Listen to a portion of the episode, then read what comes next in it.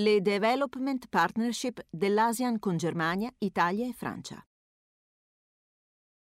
L'ASEAN intrattiene relazioni internazionali in una maniera del tutto peculiare.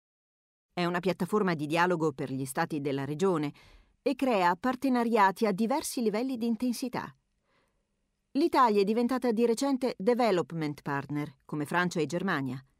Che cosa significa essere partner di sviluppo dell'ASEAN? Diventare partner di sviluppo significa per l'Italia lavorare a stretto contatto con il segretariato generale dell'ASEAN su svariati settori quali connettività, lotta al cambiamento climatico e sviluppo sostenibile, gestione dei disastri naturali, tutela del patrimonio culturale, potenziamento del ruolo delle donne, peacekeeping e contrasto alla diffusione del Covid-19.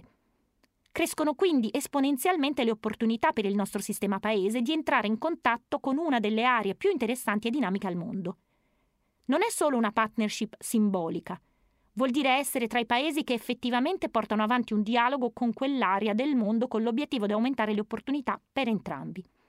Seppur in ritardo rispetto a altri paesi europei, in particolare la Germania, l'Italia si sta muovendo per aumentare e consolidare la sua posizione nel sud-est asiatico.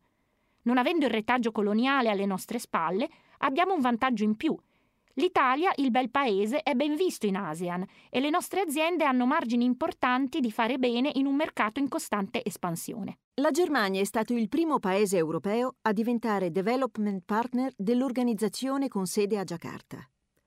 Come e quando è nata l'esigenza di Berlino di approfondire le relazioni con l'area del sud-est asiatico? Questa iniziativa bilaterale favorisce o indebolisce la relazione UE-ASEAN?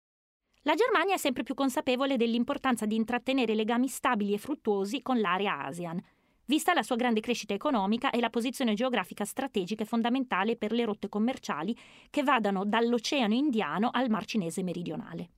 Da qui l'esigenza di strutturare una vera e propria strategia a lungo raggio di approfondimento dei rapporti politici e commerciali con la regione.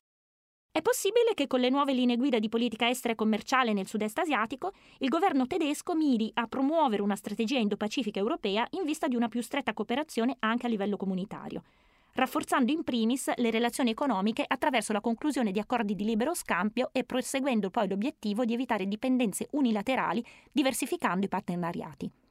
L'iniziativa tedesca non indebolisce le relazioni UE-ASEAN, anzi le rafforza, Ricordiamoci che sul piano commerciale gli Stati dell'Unione hanno ceduto le competenze all'Unione Europea.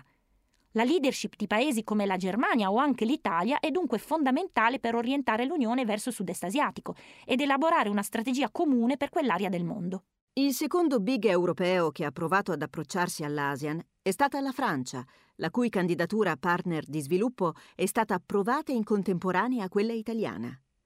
L'Italia però non ha tradizionalmente tra le sue priorità di politica estera quell'area del mondo. Ci racconta com'è nata l'idea italiana di approfondire il dialogo con l'ASEAN?